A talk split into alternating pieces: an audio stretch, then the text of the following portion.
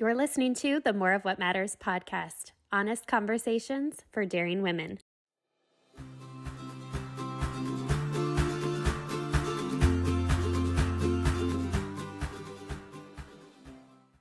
I got back from a work trip. It was like 11 o'clock at night. And I crawled into bed, and Jared rolled over. And I was probably seven or eight months pregnant. And he rolled over and he said, I want you to know that I sold our house today. Hey, friend, welcome to the podcast. Today's guest is Lindsey Williams.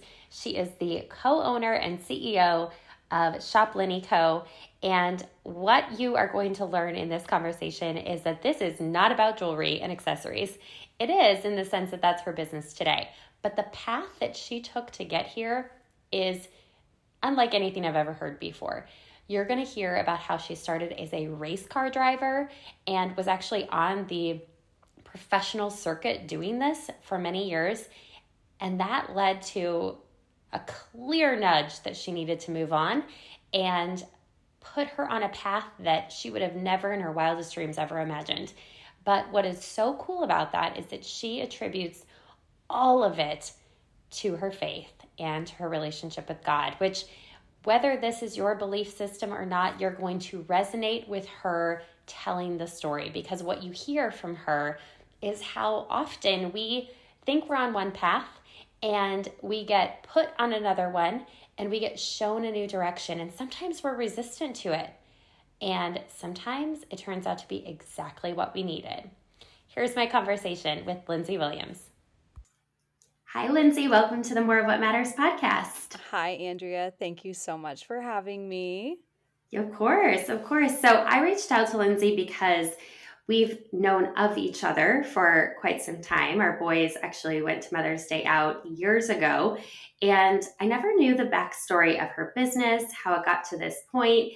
But from a distance, I could see a lot of really cool things happening. And especially more recently, I felt like there was this uptick in things happening in your business and also your vulnerability to share some things that were going on in your life. And that actually is what drew me to reaching out because I felt like that's a very unique blend. You don't often see someone who is ambitious and growing as quickly, at least from the outside, it looks like, you know, rapid growth. And then also, in the same breath, is willing to be very vulnerable about things happening in their family and in their life. For those who don't know you, can you just give some background onto who you are, what you do, a little bit about yourself? Yeah. Absolutely. Um, and thanks again so much for having me. This is so fun to get to do this and tell my story um, and just shed light on things that matter to me. So excited to be here. Um, my background is very strange. Um, I have kind of a crazy story um, that, even at this point in my life, feels a little bit like another person at a very young age, I started driving race cars, and um, that quickly turned into a career. Um, I started racing at age 14. I became professional probably around the age of 16 or 17, and then raced for almost a decade. It was very much my life and was very difficult to get out of um, when that time finally came, which I'm sure we'll get into that a little bit as I tell my story. But I started, I have a jewelry business now, um, but there's a very big gap between racing and jewelry and all the life that happened um, during that time. But I'm a mom now. I have three kids. Uh, Tucker is seven, Shep is almost four, and Wiley is almost two. And my husband Jared and I live here in Dallas, and we run the brand together. That is so cool. And I know there are so many pieces of that story that left to just the the casual observer wouldn't make any sense. So let's just yeah. dial it back a little bit to that past because I know that it does really connect to what you do today and how you've done it and how you go about running your business. So tell me a little bit about the progression. Like what were some of the defining moments yeah. that moved you out of racing and out of that identity because it sounds like it was more than just a career. Sounds like it was all you knew for a very long time into this whole new space and how the heck did you get into jewelry? Right. So my story is really one about identity. Uh, my story has that has always been kind of my thorn in my side. That has been my anthem. That has been um, kind of the lifelong battle that I have struggled with of finding my identity. And I think a lot of women relate to that of who am I now that I'm a mom, now that I'm a wife, now that I've had this career change. Maybe it was in their choice, maybe it wasn't their choice. It's something that I think a lot of people relate to, kind of the identity crisis, if you will. But my story with identity really began when I was a race car driver. It was more than just my career.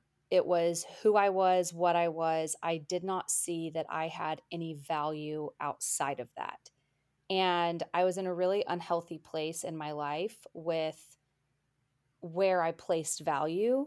Obviously, as a teenager, there's a lot of things mixed up in your heart and your mind. Uh, you think you know everything too, which wasn't helpful in that season. But I really began to struggle with not seeing that I had any worth outside of racing.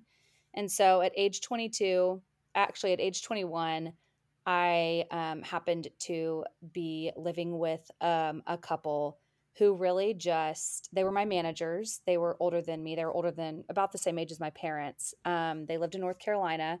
This is when I was racing in a NASCAR driver development program. And they just took me under their wing and they showed me the gospel. They had a really healthy, loving marriage, a marriage where there was room for conflict that was full of grace and a marriage that wasn't perfect, but was very um, always striving for better. Um, it embodied the definition of outdoing one another with honor. And I just saw that and wanted it. I wanted something different. I wanted something that was really special like that. And I wasn't finding that in racing. Um, I wasn't finding it in the relationships I was experiencing in racing, and I wasn't finding it within myself. Um, and so I knew that there was something that needed to change. And they, like I said, exposed the gospel to me, and I accepted Christ as my savior and just totally turned my life around, um, thinking that I could still do that while continuing a career in racing. And ultimately, with the crash of the economy and other things that the Lord was just showing me, it became apparent that I could not race and find my identity elsewhere, that they became exclusive of one another. And so, um, summer of 2009, I was in a very, even though I had the Lord, I was in a very dark place in my life. It was July 4th of 2009. And it was the first time in my life that I heard God speak to me. And He told me that you're going to quit racing and you're going to go to college and you're going to have a very full life.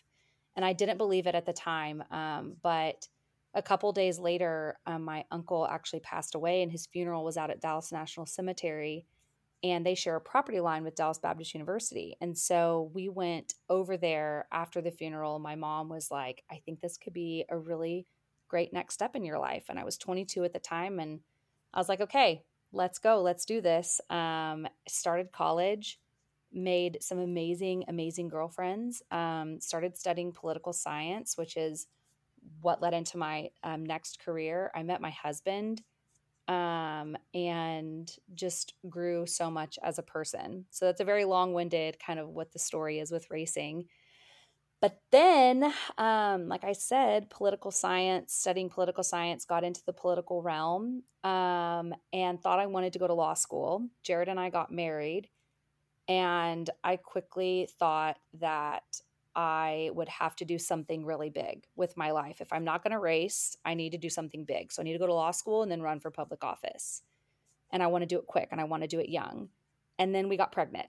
And I just felt God tell like tugging on my heart and reminding me that your identity is in me and nothing else. And so I um, ended up staying home with my son when after he was born. We made some really big sacrifices in order for me to be able to do that. And then um, I'd made jewelry my whole life, but really just did it as a creative outlet. I had some friends who needed some um, something made for a conference, and I was like, I can do that. Let me help you. And so that's kind of where it all began. Um, and then it was still very much of a hobby. It was called Law Designs at the time.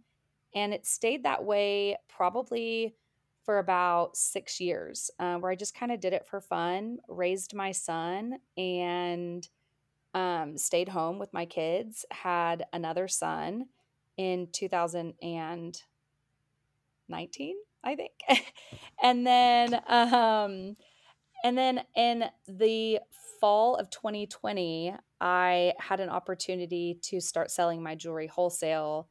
And I've got a story that leads into that, but um, that's kind of where it all began. So that was the beginning of Linnyco and where we are now. That's so amazing. So, several of the things that you said, I want to ask you about. So, you talked about how that was just such an identity that was ingrained, and it it sounds like it had been built up to be on this enormous pedestal, like like an idol in your life where you couldn't mm-hmm. see yourself separate from it. What do you think was the turning point for I mean obviously God coming into right. the picture for you was the turning point, but what do you think ultimately gave you the courage to say I know who I am enough without this to step this direction? Because I think a lot of people get into career paths or um, passion projects and they keep going down that road and they just they never take that step away even when it feels like it might be time or they are being pulled. And so what gave you the courage to do that? You know it's funny i don't feel like a very courageous person. Uh, maybe it was courage but really i know what it feels like to live outside of the will of god and it is not a comfortable place to be a long time before I actually quit racing, I knew that I needed to, and I didn't. And so I knew that I was in control of my own life at that time, and it wasn't pretty. Even after becoming a believer, I said, No, I know what I'm doing. I put my whole life into this. I have people's well being um, invested in this career. It wasn't just me on the line, there were other people's careers that were, you know, it was other people's careers were directly involved in my career. And so I had to make that really tough decision. Um, but I, like I said, I didn't for a long time. And so that feeling of I'm doing something that I really shouldn't be doing, it's that same feeling you had as a kid when you stole a piece of gum from the store or I stole a rock from the bank once and I like the a flower vase in a bank. I put the rock in my pocket. It was like a crystal looking thing. And I remember the insane guilt that I felt and the shame and just so uncomfortable. Um, and I told my mom that I did it, and she drove me back to the bank and made me take it back inside and apologize to the manager. I think I was like seven or eight years old. And I just have that, I had that feeling for a long time before I quit racing that I need to stop doing this. And so, in other areas of my life, the second I started feeling that, I knew I couldn't go any further. I was studying for the LSAT on New Year's Eve, um, and this was a couple years before Tucker was born, and that feeling came over me. And I walked into the next room and I told Jared, my husband, I can't do this. I don't want to go to law school and I don't want to study for this anymore. And just, I knew in my spirit, this is not the right move for me. And he said, okay, throw the books away. We're done. Like moving on to the next. And that's the same when it came to going back to work. I just knew in my spirit that this is not the right move for me. I tried. I tried to go back to work. I told the company that I was going to come back. Um, I was working um, in a very high profile, high pressure event planning position. And I told the company, and I had full intention of going back um, to work. But I knew in my spirit, this is wrong this is not what God has for me. And I just listened to that and I followed it because, regardless of fear, I can't live feeling wrong and feeling like I'm living outside of God's will. Yeah. What was because sometimes when people hear that they're like, "Oh, so then you had the the glamour of being a stay-at-home mom." Let me guess, it wasn't so glamorous. no, it would have been far more glamorous to go back to work. right. I know. I, I think, I mean, there's so much conversation both directions. You know, there's lots of ways of looking at it. But you mentioned that it was a sacrifice because obviously you were planning on having that additional income. So, what kind of things did you guys have to do to sacrifice? Because I think it really is yeah. good for people to hear the truth behind that kind of oh, stuff. and we are very open with this. Um, we were living in the first house that we had purchased together, and I got home from a work trip. Um, and this just is the story of my husband knowing me better than I know myself. I I knew that I was going back to work. That was it. I was going to go back to work. I was going to take my four months of maternity leave and then go back. I got back from a work trip. It was like 11 o'clock at night. And I crawled into bed, and Jared rolled over. And I was probably seven or eight months pregnant. And he rolled over and he said, I want you to know that I sold our house today. And I was hysterical. Like, what are you talking about? What are you talking about? You sold our house. He was like, actually, somebody came and knocked on the door and they want to buy it. And the only way that we would have any chance to for you to stay home is if we sell this house. Otherwise, you have to go back. And I want you to have the chance to make that decision without the pressure of finances on you. Oh my gosh, Andrea, I was not happy. I was Oh, I, I bet. I was I bet. so upset. I had already planned out our nursery. I was ready to like have our life in this home. Um and then there was like we're moving and I'm like 7 months, 8 months pregnant. Like are you kidding me? Where are we going to even find a house? Um and we did and I wasn't we had to find a house that was worth a lot less than the one we were living in. And so it was a huge downgrade for me at the time of, you know, once again, finding my identity and where I lived. And Jared just constantly reminded me if you want to have the chance to make this decision, we have to move. We can't afford our mortgage without your job. Um, and I don't want that life for you. And so he made the call. I, kicking and screaming, followed his lead. I'm so thankful I did. Um, and we sold our house. Wow. So that I could stay home. That is amazing not amazing in the moment maybe i can see No. even non-pregnant hormones but i can only imagine pregnant hormones oh my gosh i'd be dying Yeah. yeah Yeah. so you did it then I'm, I'm that's when i met you shortly after that so you were building law designs on the side or when how were you doing that with kids It was yeah, it was my nap time job. yeah I would sit on the couch during nap time and I would make, you know, earrings, bracelets, necklaces, things like that. And I would work sometimes after bedtime, but it was just like an Instagram business, kind of like a I had a little website and I would sell things from time to time and go to pop-up shops and things like that, but I called it my nap time business. Okay so at that time did you have dreams of it being bigger or were you just so loving that it gave you an outlet and you were able to focus on being mom Yeah, I've always been a dreamer, so of course I had dreams, but I just felt this underlying um, reminder for me to live in the present and live right where I was. Um, and God just constantly reminded me of that of, you know, your calling right now is to mother these children and to love your husband and to be a good daughter and friend and sister. And that's your calling. And so that's what I did. And I love that because that can evolve and it can shift and change. Ho- hopefully, some of those things remain, right? Like, uh, you know, mom and wife and sister and friend. But I think ultimately, it's not always so black or black and white. I mean, even when you did leave your job, you obviously started this other nap time business, and I think a lot of times we're resistant to okay what can that mean if i step away from this and i'm just this or i'm just that and the reality is none of us are just one thing. And so I think it's brave that you also knew it was your calling and that being patient when you are so ambitious is really hard. Yes. You know, I, I can relate to that feeling. And we've talked a little bit, and I know how passionate you are about helping others dream big. Like I've seen it, I've seen what your website talks about, I've seen kind of how you message things on Instagram. What is the work that you do attached to that?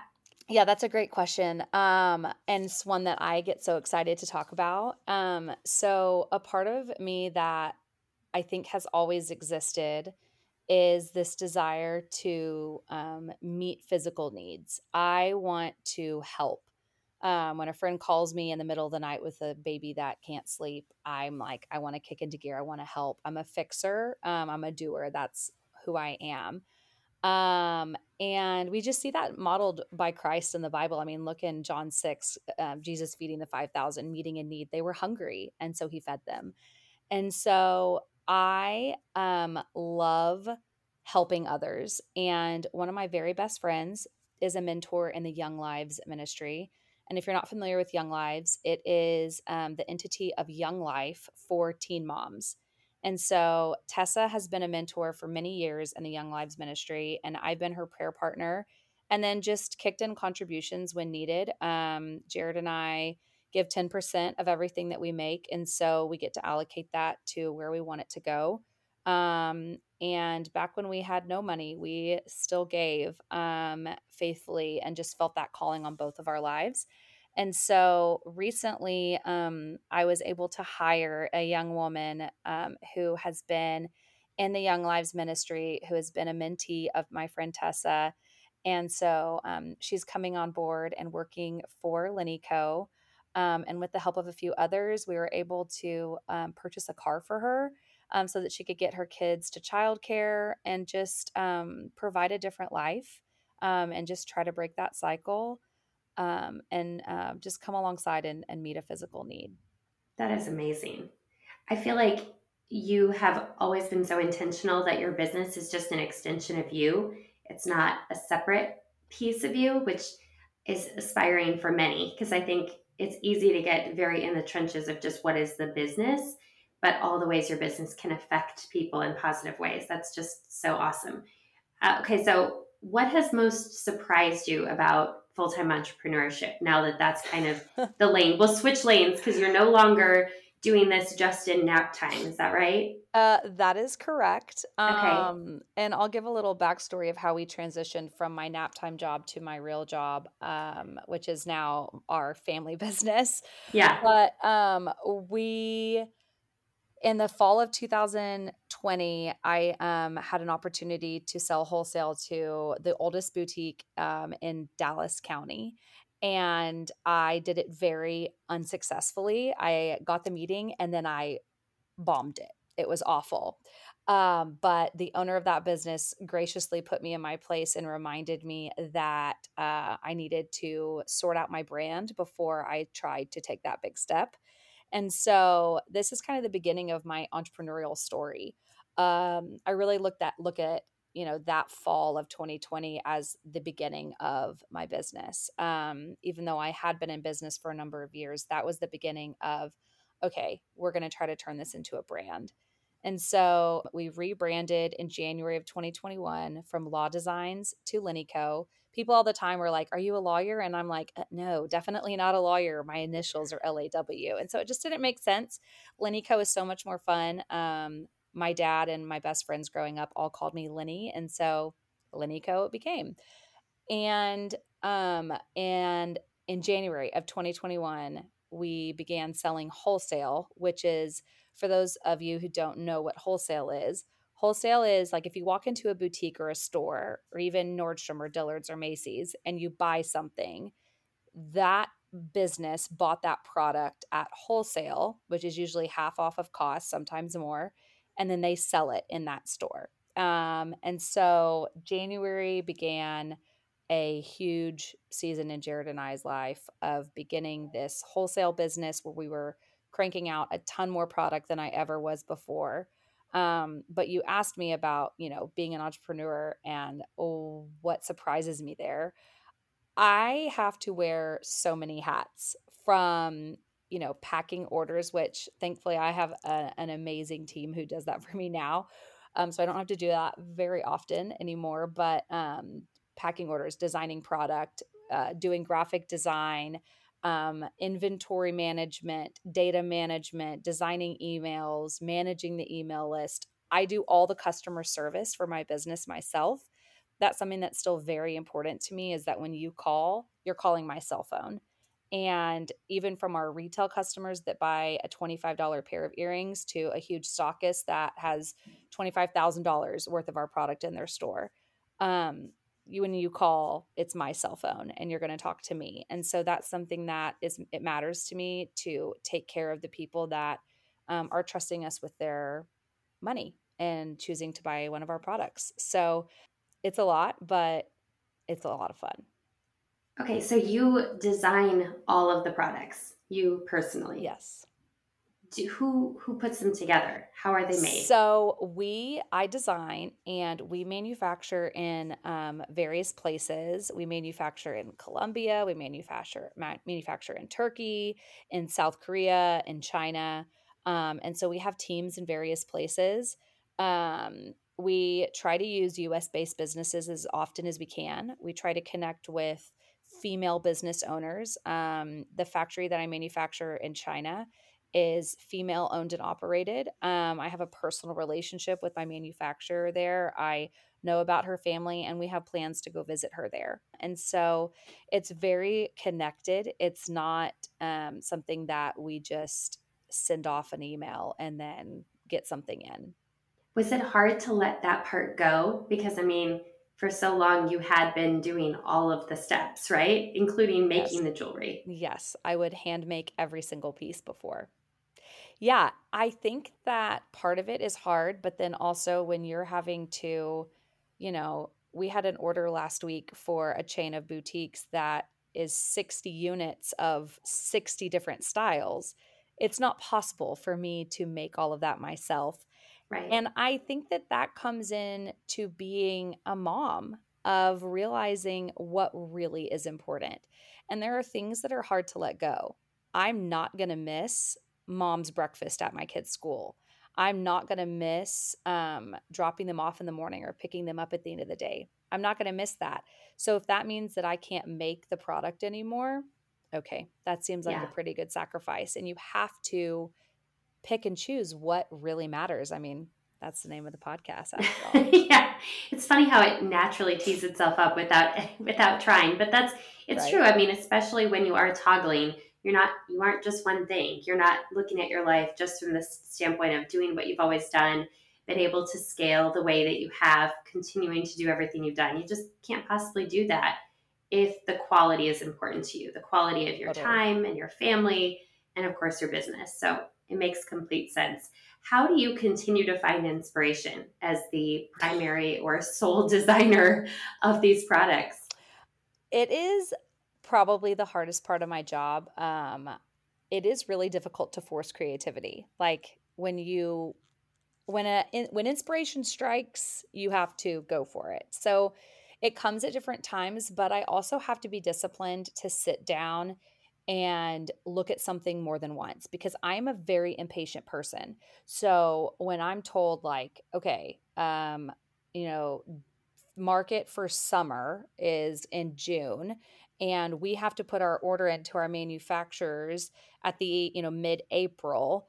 I have to have my designs done by mid-march and so that's for summer when we're in the middle of spring and really it backs up even further than that. And so like i'm designing for fall right now and we're in spring. Um and so it is difficult to find inspiration and to force creativity but in regards to being impatient, now what I do is I design something and I put it away. And then in two or three days, I look at it again and I make edits and I change it. And then in two or three more days, I make edits and I change it until I feel like this is good. I really like it. I so I'll draw it out and then I'll cut it out and I'll, you know, put it on my ear and I'll ask, you know, I have a couple people that I run product designs by and then yeah. So, but if you ever That's find any, anything you like, send it my way. Help me with yeah. my inspiration. okay, well, describe your brand to somebody who doesn't already follow you. Obviously, they will after this episode, but describe your brand and then where can they follow you to to see all of this? Absolutely. So, Linny Co is an accessories company that specializes in bold jewelry and accessories that can be worn all day long we um, pride ourselves that all of our products are ultra lightweight, so they won't weigh you down. Um, I always laughed because my mom, you know, would take her earring off when she answered the phone. And I wanted a business where, you know, you didn't have a heavy earring weighing you down. You didn't have to take it off when you answered the phone. And yeah. so all of our jewelry is ultra lightweight. Um, it's based upon the products that we use. And you can find us at shoplinnyco.com or on Instagram under shoplinnyco.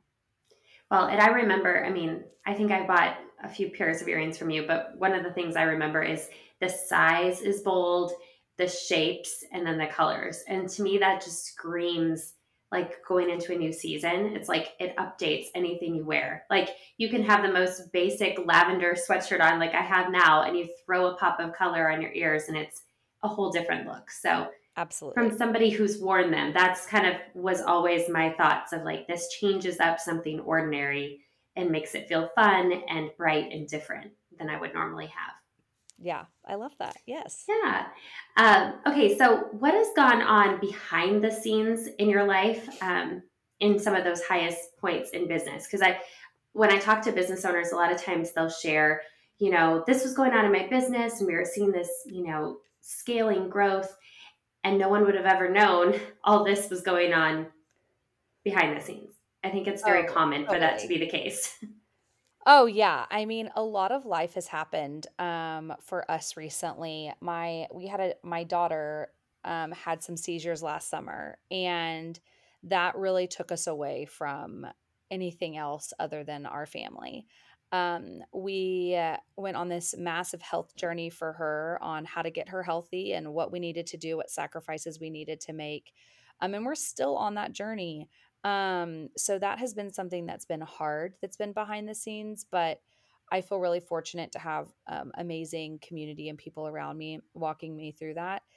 And then on a personal, on another personal note, um, Jared coming on board with LinnyCo has been a huge game changer for our life and our business and our marriage. yeah. So what does he do? And when he when he made that decision, obviously a partnership decision, but when he made that decision, what changed most for you as the one who was doing that solely for so long? Yeah, I really value and trust Jared's opinions. Um, I lean on him a lot. Um, I'm very much, I feel like our marriage is very much a partnership and a friendship. Um, and I think that the biggest change for me was that I thought he would have all the answers right away. But this was, it's still new to him. And so coming to him and saying, What should I do here? And him saying, I don't know, because Jared's the guy with the answers. Like he knows, he does his research, he listens listens to the news, he knows what's happening in culture and in the world, and he knows his Bible inside and out. And so when I come to Jared with a question, nine times out of ten, he's going to have an answer for me. And I guess in my mind, I thought that was going to be the case here. Like, Jared, what do we do with this business decision? And he's like, Yeah, I don't know. What do you think?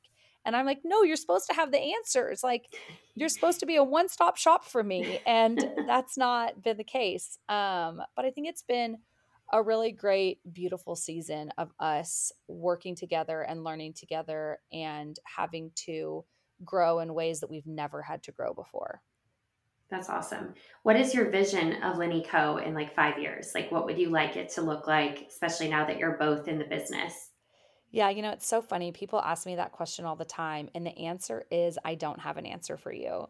I um I think that with racing, I had such strong goals of this is where I'm going to be at this year, this is where I'm going to be at this year, and I had blinders on. I couldn't see anything else around me. And so there were other opportunities to grow or change my life and I couldn't see them because I was so focused on my goals. My problem is not uh, getting off the couch to get work done. My problem is sitting on the couch and resting and waiting for God to show me what's next. That's my issue. And so yeah. I really, when it comes to my vision for my business, mm, I want to allow God to speak to me and to show us the way. I don't want to have this undeniable vision for where we're going and uh, be able not be able to see opportunities around us. That being said, it has always been the desire of my heart to be an employer of people. I want to provide income. I want to provide um, an opportunity and a safe space for people to grow, um, to learn, to be loved on and loved well. Um, to be given to generously i that is really where my heart is is to be um, an employer and so my vision for five years is to have a big old team of people around me um, and to be managing them well um, and that is really all that i want That's awesome. That is so awesome. And family goals, do you guys have like a, a vision as a family? Because I know now that your lives are, you know, not entangled, but you're doing business with your husband now in this capacity. Like, do you have to spend time creating a separate personal vision board type goals, like very purposefully? Yes. So um, when Jared joined the team in January, we decided very early on that our workday would end at 3 p.m. when our kids get out of school, and that that time was precious, and that we would um, not eat into that. That it was cell phone free zone and family time from 3 p.m. until bedtime. And so um, I believe that we will continue to do that and we will continue to be the caregivers for our kids and that is something that's truly very important to us is to put our family first and i always tell other business owners when they're struggling and they ask me how do you balance the work life mom life? Like how do you do that?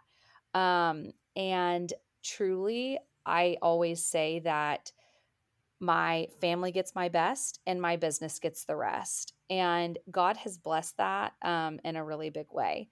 And life is messy and it's hard. And it's hard to keep up with kids and a business and, you know, still provide an open home for people to come into. And in, in Proverbs 14, um, it says, what is the verse? Um, where there are no oxen, the troughs are clean and we got a lot of oxen in this house between staff members and kids and us. Like this place is crazy. There's a lot going on. And so um, we want to have a, a, busy dirty trough full of uh, people and living this life with us. Wow i love that. I don't think i've ever heard that before. That's so powerful. And it's thanks. applicable because obviously if you weren't okay with that you might be in resistance to it and then yeah. all the good that can come pouring in would not be it would be stressful and it would probably make you feel anxious and it just wouldn't work so what a blessing that you've actually seen all of the good attached to that or you've chosen to look at it that way um, yeah for sure would you looking back on all elements of things we've talked about would you do anything differently life wise business wise that is a really good question. Would I do anything differently? I mean, you can always look back on your mistakes and say, I wish I hadn't made those, or I wish I hadn't said that. Um, I think about this one boutique that did a custom order for me for game day, and I delivered a product that I wasn't super proud of. And they haven't ordered from me since. And so, you know, maybe now that I'm thinking about this, I'll probably reach out to them um, and try to make things right. I think that, yeah, there's times where you rush through something or you make a decision that you're not super proud of. Um, we ask for forgiveness all the time to each other, to our kids, to anybody. Will you forgive me? Um, I didn't do my best. That wasn't right. But really, I think that my mom always told me that your mistakes are your mistakes help you create the most beautiful parts of yourself. And I truly believe that. Um, my mom was an artist, and as a kid, she would rip the erasers off of our pencils because she didn't want us to start over she wanted us to find a way to make the ugly parts beautiful and find a way to make it work. And so that's something that my sister and I kind of have lived by um, and trying to, you know, make your flaws beautiful. Wow, that is so good. It kind of makes me want to go rip off the erasers too, because it's really a lesson. It's it's one that you maybe didn't like at the time, or you continue to not like when it happens, right? When things don't go our way. I mean, it's hard in the moment. Uh, I think of like your husband selling the house. like, how is this going to be good? Like, how? I can't see it. Right. But there's a little bit of trust involved there, and, and then you you keep moving forward. What I mean, I feel like I have a glimpse because of how you've answered this up to this point, but what matters most to you in your life right now? So, honestly, my marriage my marriage is the most important thing to me, outside of obviously my relationship with the Lord. But if Jared and I aren't right, then this ship does not stay afloat. Um, and so I think that realizing, you know, asking my kids, who does mommy love the most? And if they don't say daddy, then we have a problem because they need to know that he is the most important thing in my life. And so this has just been a season of, you know, the past couple of months with Jared joining the business. It's been a season of trial and error. A lot of mistakes, like I said, a lot of asking for forgiveness, a lot of having to over communicate. Um, Jared's first week, we were in the bathroom getting ready for bed, and he was telling me how he wanted to start doing data management and how it was different than the way I was doing it. And I'm just sitting there brushing my teeth, nodding, uh huh, okay, yeah, sounds good. Yep.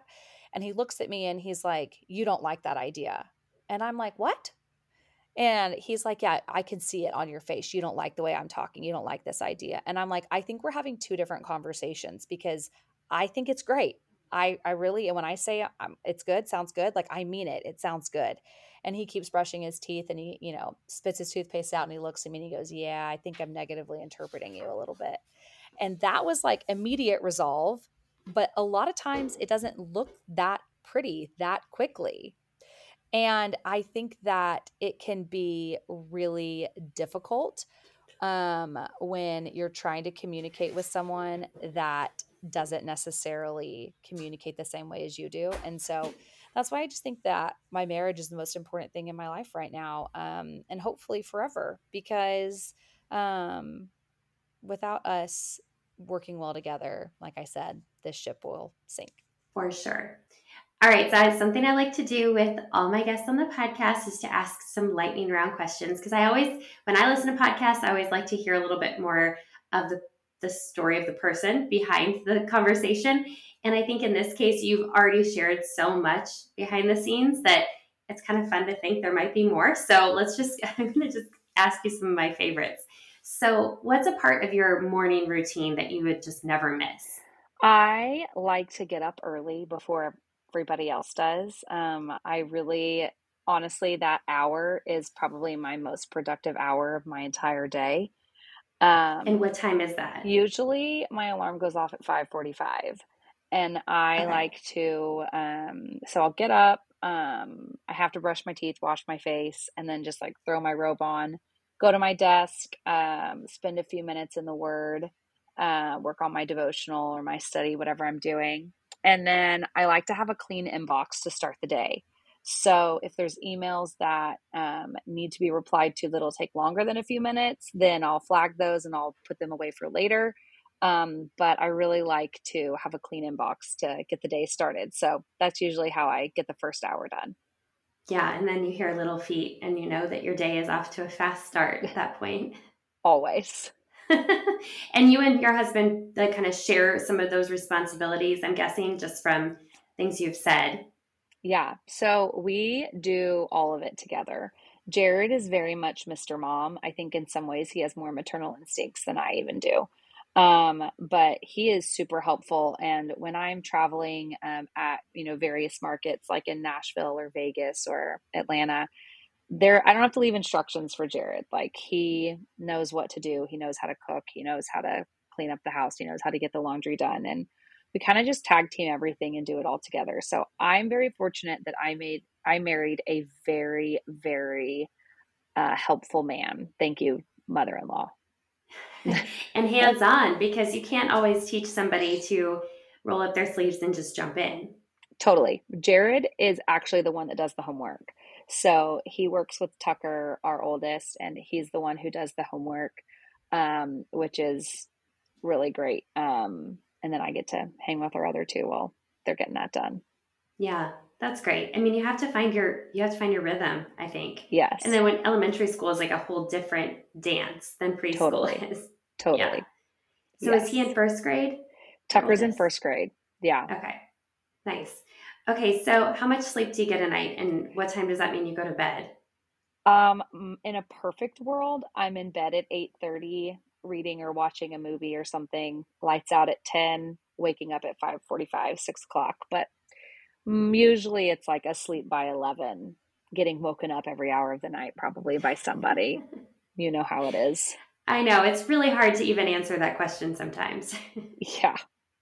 Like, really I know is. everybody like, has those the you know the trackers like the Oura rings and different things and yes I've considered that before and then I'm like I don't know that might be depressing. It might be kind of hard. I know. I'm like, I don't need to know. My husband uses Whoop. He wears a Whoop every night, and he'll tell me like, "Oh, I got 80% recovery tonight," or um, last weekend when he was on a golf trip with the guys, he sent me a screenshot of his Whoop, and it was like 20% recovery. And I was like, yikes, you got too much sun, didn't you? Like, you were too hot, you mm-hmm. couldn't sleep, blah, blah, blah. I'm like, I don't need to know. That's too much information. I know. Sometimes less is more when it comes to that stuff. Yes. Okay. So, what's a dream that's still left inside of you that you have, yeah. that you just feel like you have to pursue? Um, so I was mentored very early on um, by um, a friend of my old boss and he owns a menswear company. He probably wouldn't even know that I would consider him to be a mentor, but I've just kind of followed him. Um, he gave me some really great advice early on about um, discounting my product, and that when you start discounting your product, that becomes the value of what people are willing to pay. And he owns um, a very successful menswear line called Mizzen and Main. And he, um, I still follow his podcasts and will listen to you know all of his advice that he gives. He is such a brilliant entrepreneur. Um, but i would really like to do that for others. Um, i would really like to specifically help brands transition from an online retail business to a wholesale business. I feel like i've made a lot of mistakes and learned a lot along the way and i really like to impart that wisdom to other brands and then um, partner with other female business owners in order to do that. So um, I would really like to do that one day. That makes so much sense. It's also goes back to like the moments that were hardest for you become defining moments of brilliance, right? Because that was a hard totally. moment when you heard that feedback. Yeah. And now it's kind of catapulted your business to the next level. Totally. That's awesome.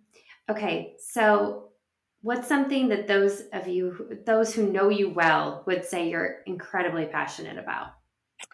I would say probably very passionate about i think meeting physical needs um, showing up that when i get the sos call i'm there um, drop everything whatever is needed. Um, and I think whether that means, you know, helping someone out financially or helping someone, like I said, sleep train their child. Like I just want to help um, where I can. And I'm one I'm one very quickly to say, like, hey, I, that's not my area of expertise. I can't help you with that. But let me find you someone who can. Um, I also feel like I have this um, knack yeah. for finding jobs for people. Like my friend, you know, she needs a job. Uh, what are her skills? And then getting her connected and helping her get a job. I love doing that.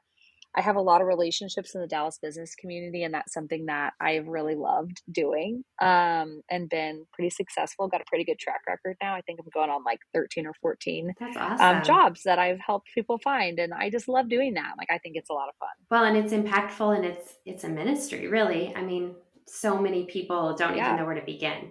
Totally. Okay, so what's something you're not passionate about, but you still have to do? social media. I hate social media. I yeah. am not good at it. I uh, don't have time for it. I feel like it is just exhausting and it drains me and it is not fun. And so I spend a lot of money each month paying someone to do that for me. Um, and I think that comes back to just knowing what your strengths and weaknesses are. And I think that I'm not a, like I said, I'm not a super patient person. And to be successful with social media, you have to be meticulous. You have to be patient. You have to, um, that has to really be your niche. And so I'm so thankful. Um, I use Chandler Gennardo for my social media. She is phenomenal. I cannot recommend her more highly to other brands, but that is something that I don't love doing. I love that you don't gatekeep. Like you don't keep things to yourself that are working so well for you in the hopes that somebody else won't get that resource. You're very like, I want you to know who this person is and that person. Yes. And I say that because it's it's actually really refreshing. I don't think all communities are like that. I mean, I'm fortunate I'm in a community with my business outside of this that is that way, but I often talk to other entrepreneurs and it doesn't feel like that's always the case. And that's isolating, but it also just makes work 10 times harder than it has to be. Because if you already yeah. know the person, and it blesses that person to get more business too, totally. right? So, totally. Yeah. Well, and I always say, like, you know, when people are like, "Oh my gosh, so and so," you know, they'll send me a post like, "This person's knocking off your your designs," and I, it does not bother me. Like, yeah, it's kind of like, "Oh, come on, guys! Like, we could do yeah. better than that," but there's room at the table for all of us. Like, there is so much business to be had.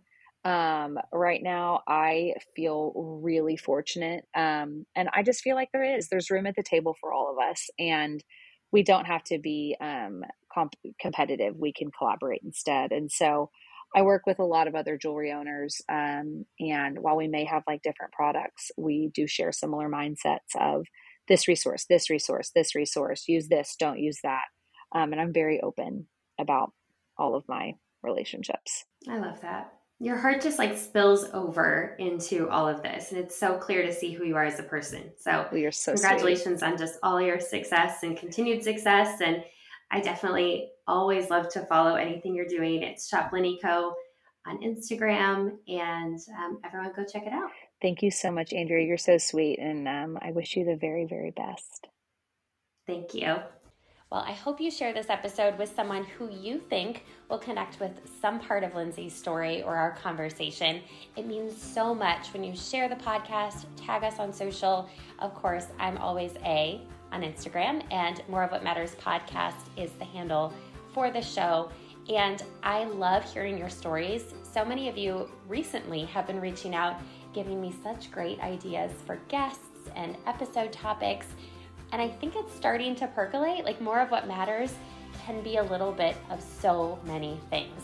One thing that I'm really finding is that as you talk to people about their stories, you think you're talking to someone about a business or an idea or anything really.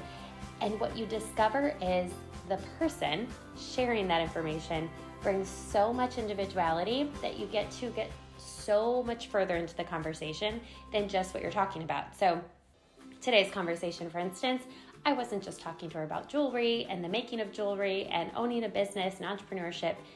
We talked about so much more, and that is part of more of what matters. I hope that you feel a sense of community here and a chance to connect in, share your ideas. And of course, I always appreciate a rating and a review so others can find the podcast. Have a fabulous week.